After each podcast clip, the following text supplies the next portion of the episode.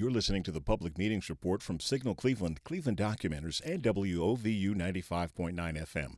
A rundown of what happened in local government meetings here in Greater Cleveland. I'm Lawrence Caswell. The Public Meetings Report is based on the work of Cleveland Documenters, residents like you who are trained and paid to document these meetings for the public. On Monday, May first, Cleveland City Council's Finance Committee removed the category of civic participation from legislation guiding how American Rescue Plan Act money is spent in the city. Finance Committee Chair Blaine Griffin explained the move in reference to the public's participatory budgeting request earlier this year.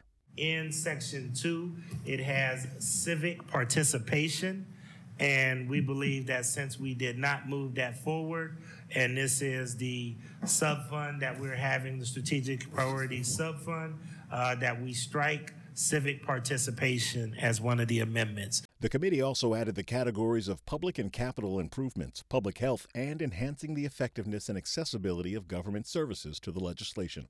Cleveland City Council's Finance Committee also gave Cleveland Municipal Court the okay to contract with Court Community Service, allowing around three hundred seventy thousand dollars for the court to provide alternatives to incarceration and heavy fines for people convicted of low-level offenses.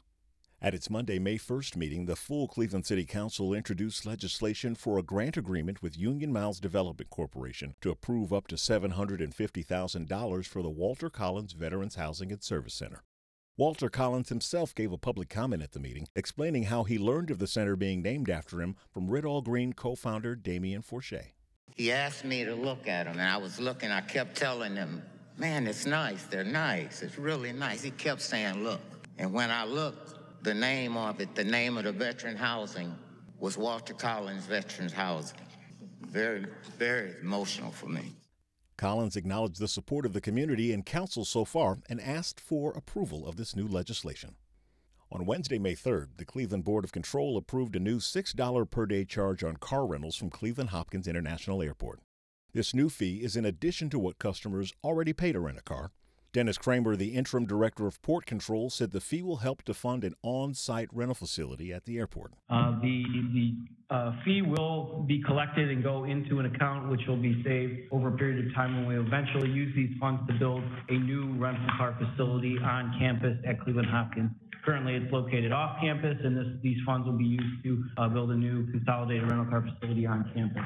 Um, it was a it was a major um, issue that was identified in, during our master plan study um, that uh, having a more convenient uh, rental car facility located back on campus would be uh, would be ideal.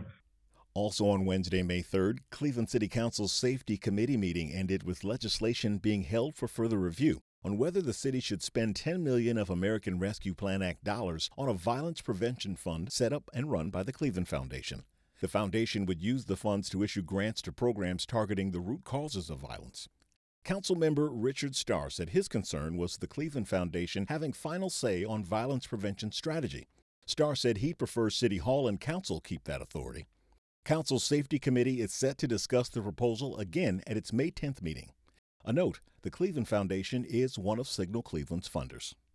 This has been the weekly Public Meetings Report from Signal Cleveland, Cleveland Documenters, and W O V U ninety-five point nine F M. The documenters whose work contributed to this episode are Jane L. James, Kelly Morris, Chow Tang, Stacia Swain, Regina Samuels, Sandra Bishop, Marvetta Rutherford, and Lena Anglin.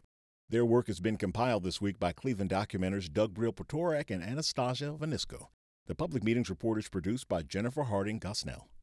You can find links to further reporting resources and meeting recordings in our show notes. To find them, visit signalcleveland.org slash on air and click the link for this week's Public Meetings Report. That's signalcleveland.org slash on air.